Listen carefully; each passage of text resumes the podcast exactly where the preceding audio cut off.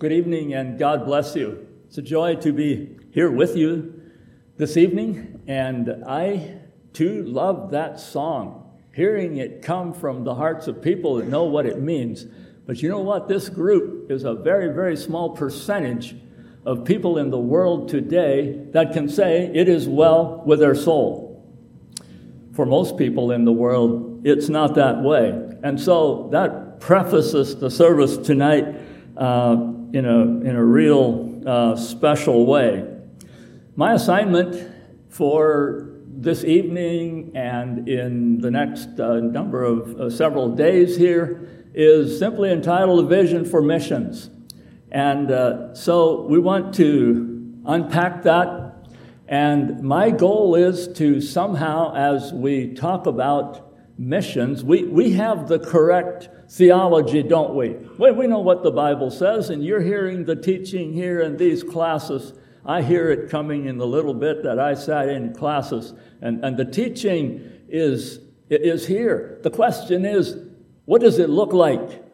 What does it look like when it's at work? How does it play itself out? And what are some ways that we can be intentional with being involved in the great work of missions? and so this evening, uh, I'm going to be beginning with what I call the big picture.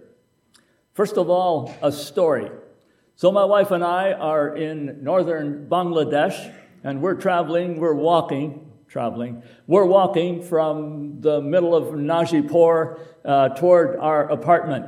And the setting here is that uh, this area of Bangladesh is a very conservative area. The opposition party leader in government lives there, which means that it's radical. The Jamaat are there, and other people. Jamaat is uh, like the Taliban, or uh, they have other labels in other countries, but it's the same idea. And so uh, it's uh, a high percent Muslim, 80% uh, Muslim, maybe 20% Hindu, and hardly a trace of Christianity, let's say. So that's the setting. And we are walking, and we're coming down toward our apartment, and suddenly this little rickshaw, it's the three wheel bicycles, okay, comes zipping around us. And a man pulls up front, jumps off the back, and he looks up at me and he says, I need blood. I'm glad it wasn't dark. I remember where we were and for a man to step up and say, I need blood. And he was in earnest. And he went on to explain, my wife, he said she, she had a baby and they made this great big cut right down through here and it's open and they took the baby out. Problem is, my wife needs blood. She's going to die. And I said, well, what, what kind do you need? He said, type O positive. I said, I don't know what kind I have. I said, I know it's red, I know it's good, but I don't know if it's type O positive. I doubt it. But I said, let me check. Maybe I can find some. I get on my phone and I call one of our team. I thought there was one that did. And I call our team member, uh, one of the girls, and I say, uh, Do you have type O positive blood? And she said, I do. I said, Would you be willing to give some of your life away? And she said, I will. I said, We're coming. And we get on the back of this little rickshaw. There's only got room for a few people, but there's more. And we go up the road. She is coming, walking from the other direction. And we pick up Lydia, and she gets on the little bicycle, the little rickshaw, and we stop at a building. And we go in, and it's kind of dark. We go in and up the stairs, and there on a bed is the wife of this man with the cutest little girl laying there. The baby is fine. You know, the black wavy hair and the chocolate brown eyes and just a picture of beauty. And there she is. But the mother needs blood for life. and so he said, okay, now we've got that done, but we can't give blood here. So we need to go somewhere else. Now, you getting the picture here? So we get back on, we go to another place, we come in, and they take Lydia in the back and they're going to put a needle in her arm and they're going to take her blood, put it in a bag, and give it to this mother. Now, in Bangladesh, if you see some of the other pictures, you may wonder where all this needle has been. Uh, and you are the one that's going to put your arm out and let him put that thing in there and take some of your blood. but Lydia was brave, and she did. And they got the blood to this lady. now, I give that story because I want you to connect some dots with what we're going to be seeing later. So, we're talking the, the big picture now. I'm going to say that Anabaptism is the ability, and Anabaptism is a big subject, okay? But for this little piece, we're going to say that it is the ability for biblical belief to find literal expression both internally and externally in any culture of the world. And the picture that I have in mind is another blood story. This one is in Revelation 7. And you can, you can look that up and read it actually. I'm going to turn there uh, for just a few words. And the, it's, it's the revelation of Jesus Christ as John saw it.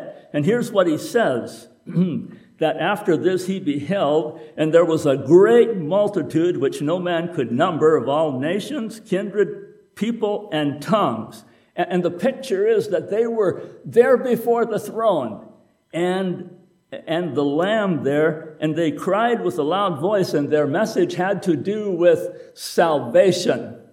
Their message had to do with blood. Okay? Uh, salvation to our God uh, who sits on the throne and unto the Lamb. And, and the angels that were around, they were observing and they were and they heard what was being said, jumping down there to verse 14. Uh, and and, uh, and I said unto him, Sir, thou knowest. The question was, Who are all these people? And the answer was, Sir, thou knowest. And he said unto me, These are they which came out of great tribulation and have washed their robes and made them white in the blood of the Lamb. It's a blood story. They've made them white in the blood of the Lamb. Now, what I want us to do is, is get a big picture here. So,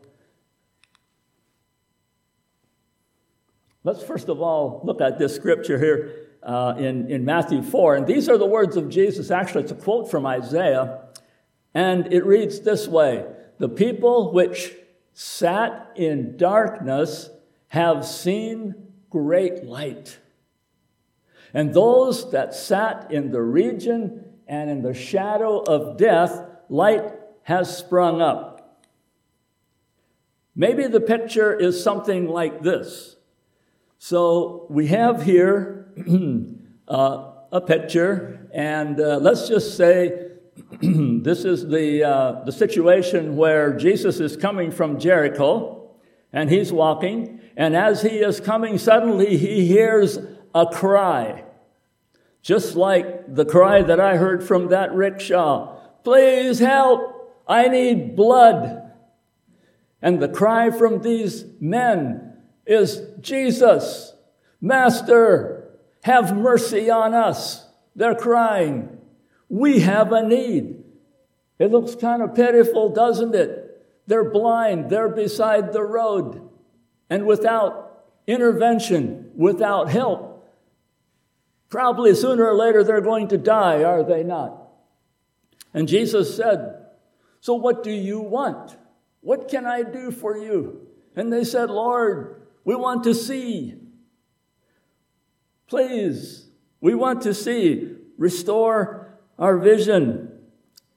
And Jesus proceeded to honor their faith. But now, what we want to connect here, that the picture here is a cry for help that is met by one who is able to, to do something really important for them. In this case, restore their sight.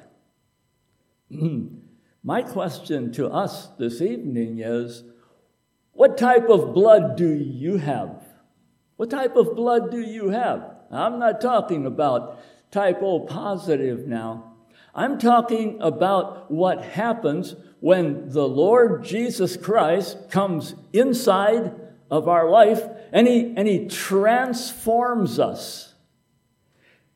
And, and the blood that flows when we put our hand out and we touch the world is that which does what happened when Jesus touched these men. The, the people that sit in darkness see great light. For these men, you know, when their eyes were opened, I don't think they saw just a flicker of light. I believe they looked right into the face of Jesus. And those men saw great light. They came from darkness into light. And there wasn't any question about, uh, uh, well, are we, uh, are we kind of, kind of like uh, in the kingdom of Christ, or, or where are we? The, the light is a little shaded. There's great light when our hand goes out to the world. I hope we're making that connection. So when Jesus is within us and our arm goes out, it becomes life giving. And the world is looking for that. The people that sit in darkness, hopefully, they're going to see great light. If I wait too long between slides here, then it doesn't want to go.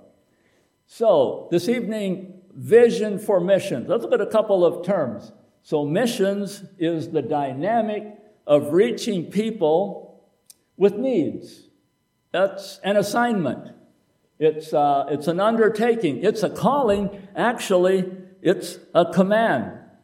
So here we have the example. Visions, a, mission is the dynamic of reaching people with needs. It's the dynamic of putting out an arm and giving blood and giving what brings life to people. Hmm. so, vision is the ability to think about or plan the future with perception, discretion, and wisdom. I'm a little bit of a disadvantage here because that screen back there is just about too far away to read it, and I don't have my laptop here. I'm, same dilemma that we had last evening. But this is vision, the ability to think about or plan the future with perception. And I'm going to illustrate that in, in just a bit. But before I do that, so vision is what Jesus saw when he looked at those men. He saw those men with vision. When Jesus looked at the paralytic, the man that came, or the man that was, yes, crippled and on his bed there, you know the story. And Jesus said, So which is easier to say?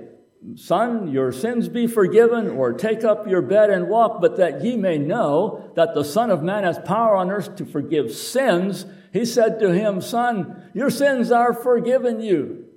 And so Jesus, when he healed that man, he saw him in his mind. I'm sure he saw him walking away with his bed. Something had dramatically happened as a result of his faith. And, and the man was without sin. His sins were forgiven as he walked away. Jesus saw him that way. Jesus saw the woman at the well with her thirst quenched, did he not? He saw Zacchaeus in the tree, the man that was where salvation had come to his house. Jesus saw him that way, and, and the list could go on.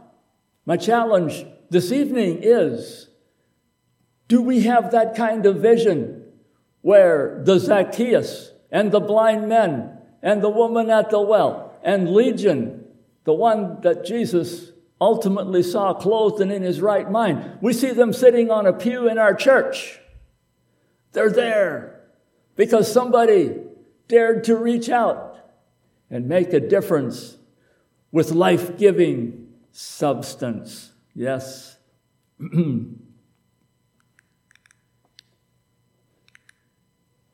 so, vision is the development of a mental picture based on a need.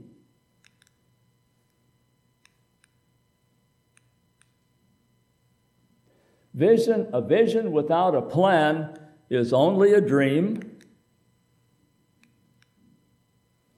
A vision calls for being intentional, strategic, and purposeful with the intent of accomplishment. And my thoughts go right now to this uh, illustration, the story in Matthew 13, where we have the account there, and I'm not going to read it, but this man is out in the field.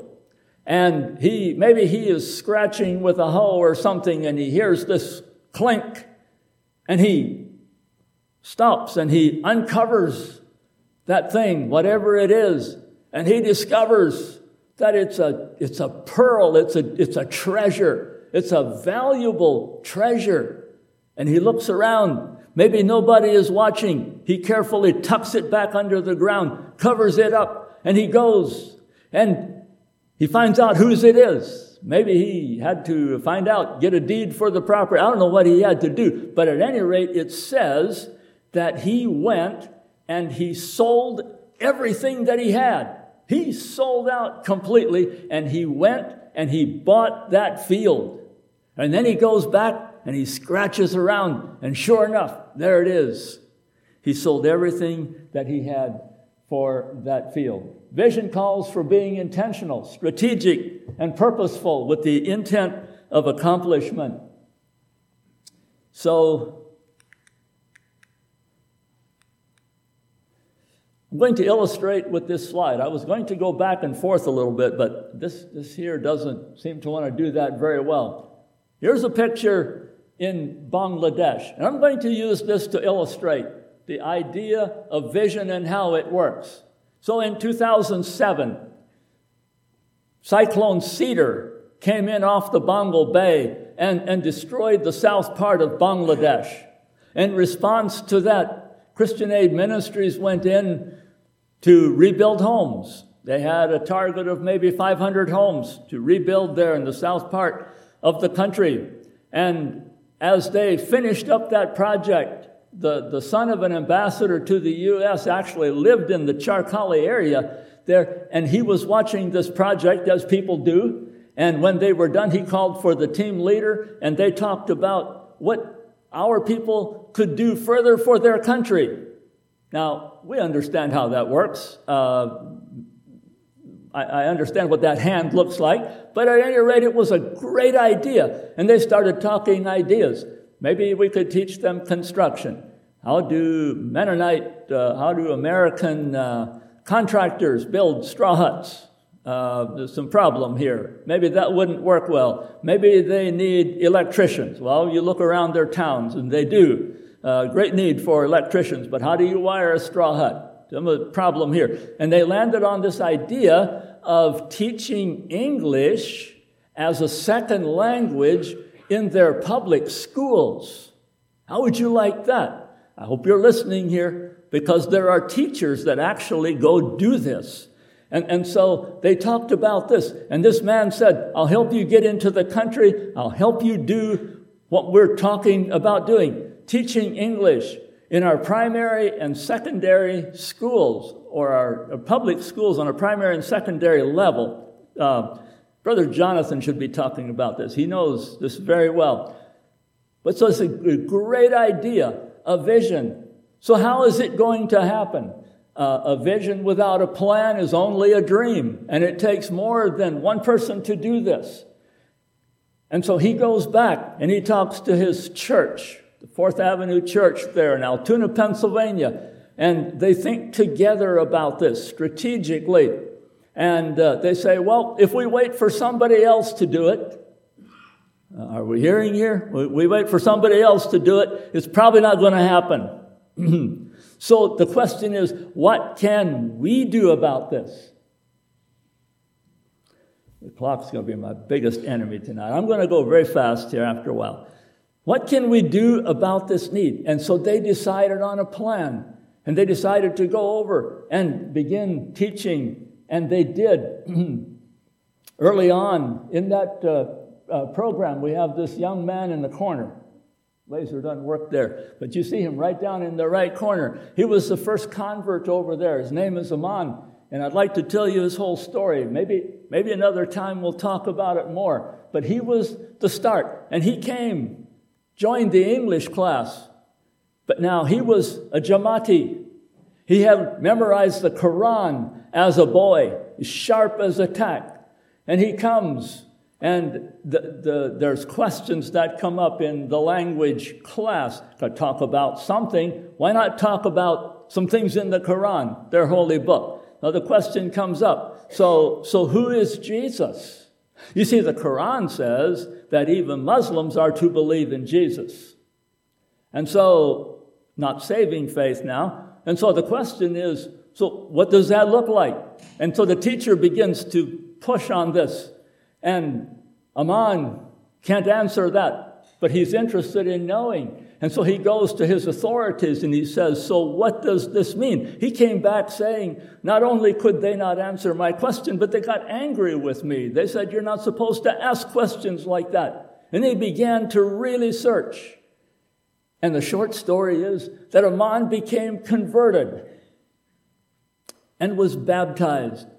See, see what happens with a vision that's intentional, strategic, that has a plan. Now, here's another really important point. Arnold was a young man. He goes back, he could have said, This is my vision, this is my plan, my idea. I was there, and all of that. But he went back to the church the church, and he introduced the idea. And together, the church came up with a plan and they worked together. Great, great idea.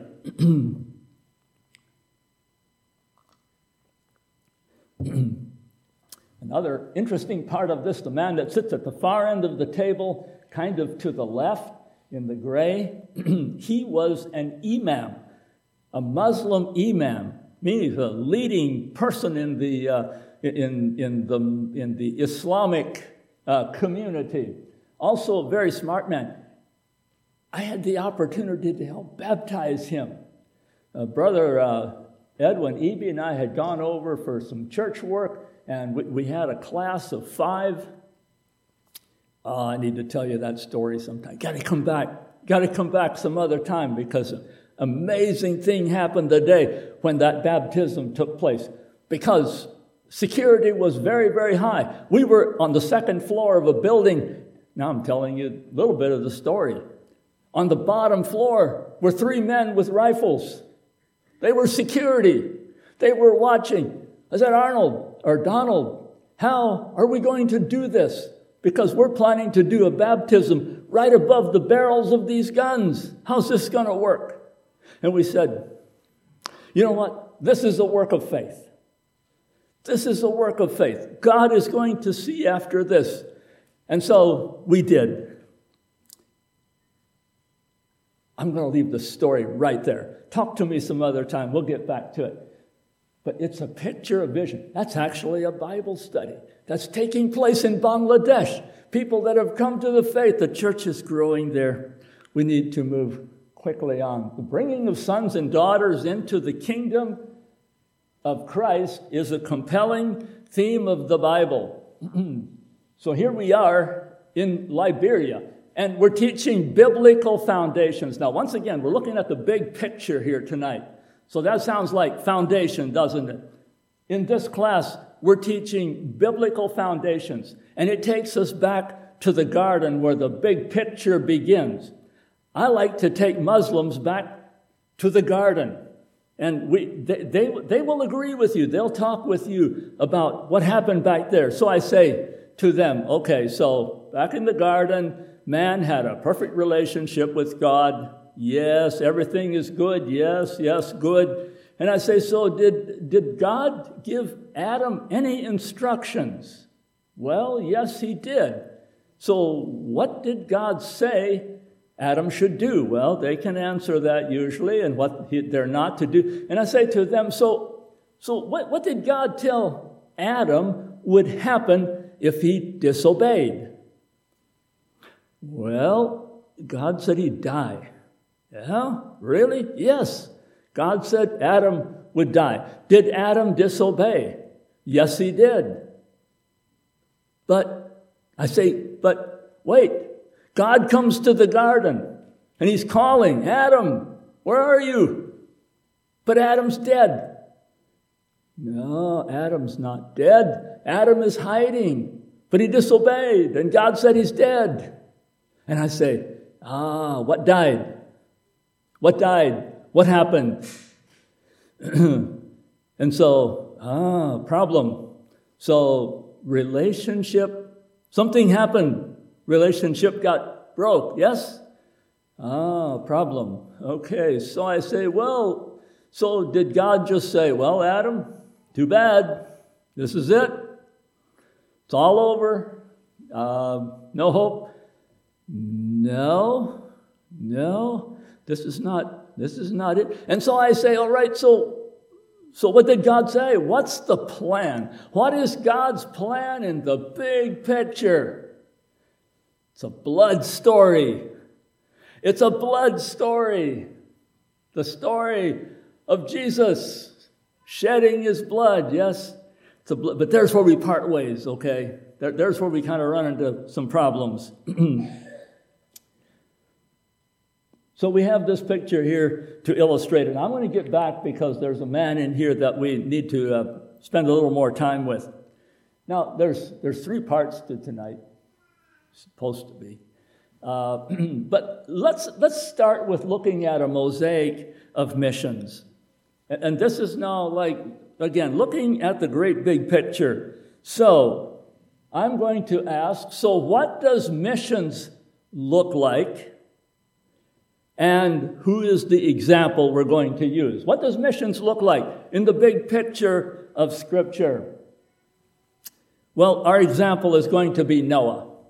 I was in a class this morning, and uh, there was a bit of discussion about this man, Noah. Now, it says there in Genesis 6 that Noah was a just man, he was perfect in his generation.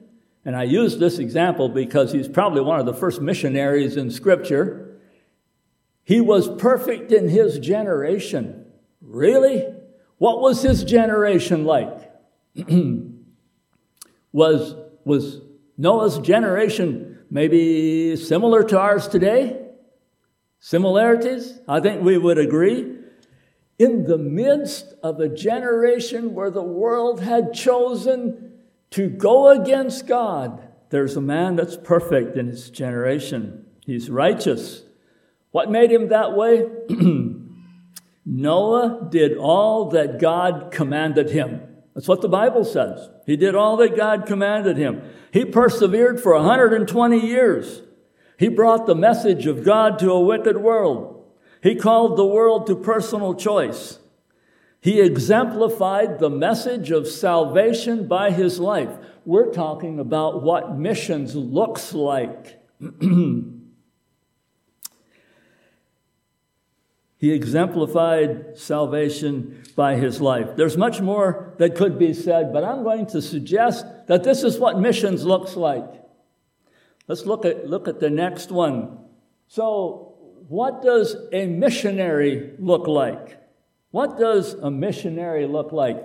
We're going to use Joseph for our example here. Joseph is in Egypt. He's bombarded with the influence of idolatry. Ring some bells here? Idolatry, materialism, vanity, success, the test of his own morality. he wrestled with injustice, struggles, but in all of that, Joseph declared the holiness of the God that he served.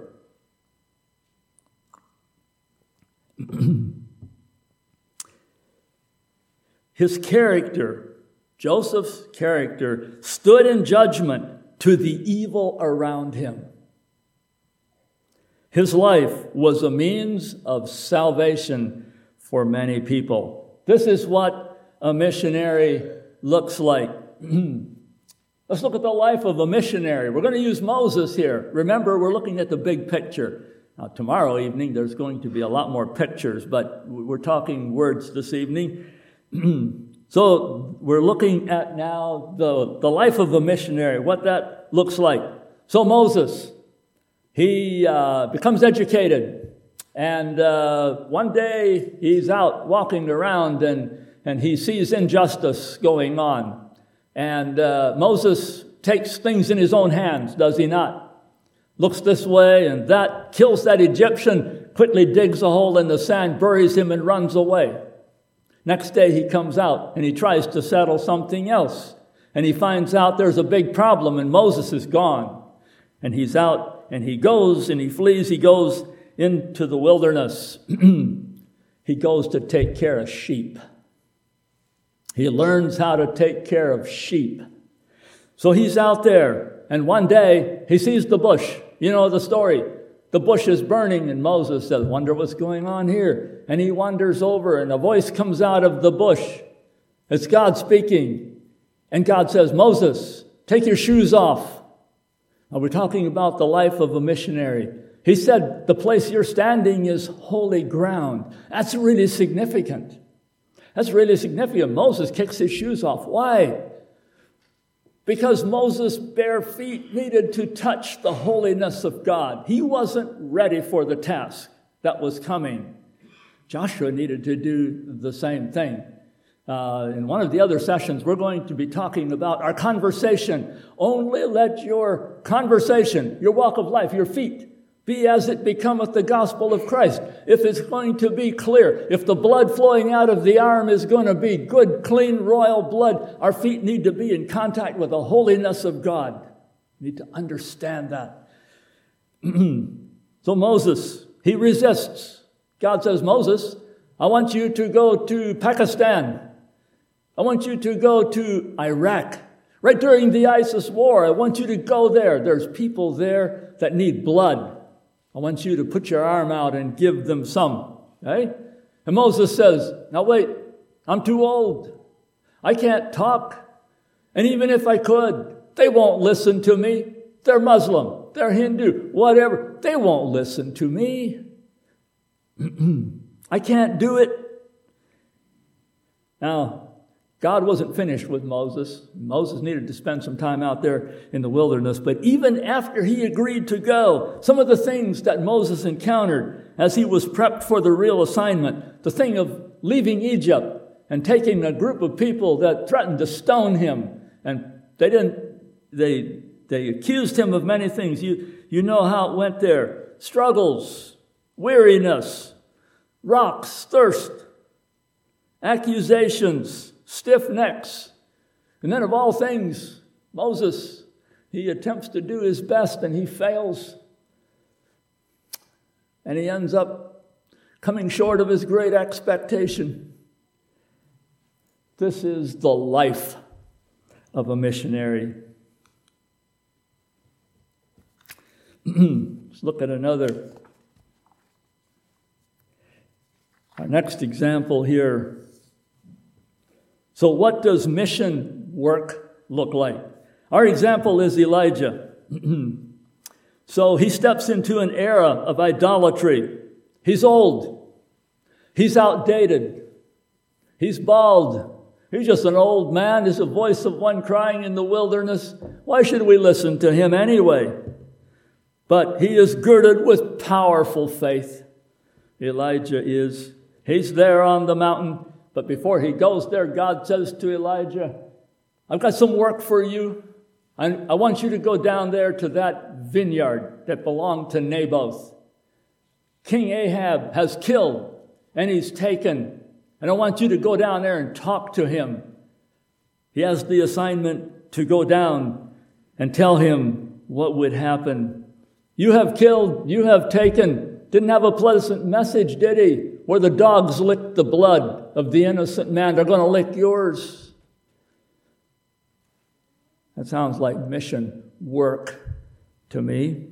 Well, then they go up there on the mountain, the great contest there, and he calls the nation of Israel back to God. He calls them to decision and the worship of the true God. When he's ready, Elijah, after the prophets had tried their calling on their God unsuccessfully, he comes near, he calls the people around him, and he, and he lays up the stones of the altar.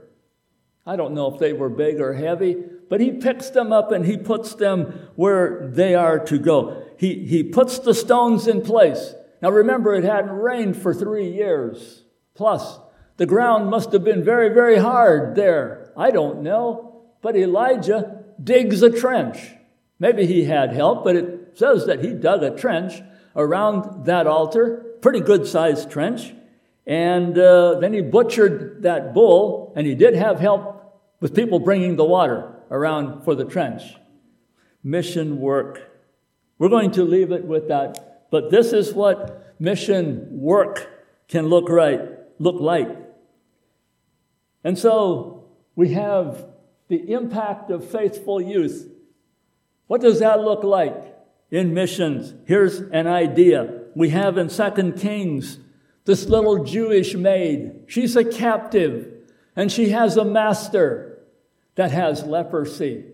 And she's thinking, you know what? If this man would know the prophet in Israel, he could be healed. He could be cleansed of his leprosy. And I can hear her with her with her innocent little soprano voice one day saying, "You know what? If if he if he could only know my if he could know my God, if he could know the prophet in Israel, he could be healed." And then maybe she went and hid. Maybe she was scared. I don't know. What a simple solution and profound faith that, he, that she had. This is what the impact of faithful youth in missions can look like. I need to tell you a little story. We're quitting at 8:30, right? so we're in Iraq, and we're, we're out there in the IDP camps where the internally displaced people are, and, and we have a translator. We're going from tent to tent doing mission work. We attempting to? My wife and I, and a translator, and uh, the rest of our team had another project going. There was a little extra money there, and they decided they're going to bless 5,000 households, tents, in, our, in this one camp. There were 5,000 tents. I don't know how many people, maybe 40,000 people in that one camp. And they decided that they're going to give 2 kg of oranges and a flat of eggs to every tent. Now, you do the math, that's a lot of oranges and a lot of eggs. I don't know where they came from. Turkey, maybe. I don't know where all. But they went ahead and they did that project. So we were going around ministry in the tents to people. And, and, all of, and, and around us, they were distributing oranges and eggs. Now it was like Christmas because if you're in an IDP camp, you get rice, lentils, oil, maybe, a few basic things. But oranges and eggs, they come at Christmas time. Okay, this was a real treat, and we knew that. And so the children came running around, and they had oranges clutched in their hands. Some of them were peeling them as they went, and we walked between the tents, the little paths, you know, and we'd see the orange peels, and the children come running up. And I say to them, Where did they come from? And, and they said, Well, uh, the, the, the people in the white truck. I said, uh, Who are they? Well, they're the, the followers of Jesus. That's what they call themselves. Followers of Jesus in the white truck. And they're giving oranges away. Muslim people don't do that. Muslim people don't do it that way. The little maids, the little boys were running all over the camp and they were saying, Followers of Jesus gave us the oranges. I didn't have to preach that day either, and I've got to stop because it's time. Maybe we'll pick up on some of these. I had three parts for tonight, and I'm going to just tell them what they are. The first part is a mosaic of missions, which we didn't get very far in. The other, second part, is God's plan for uh, God's plan in Christ, and we understand that theology fairly well. And the final point was going to be our mandate, God's call for the church. Maybe we're fairly versed in that as well. But maybe in another session we'll pick up on a few more of these ideas. But I've been to Bible school before, and I know that when the bell rings, it's the end. God bless you for being attentive. I'll be delighted to talk with you at any other time if you have time um, and tell you a few more detail on some of these stories. God bless you.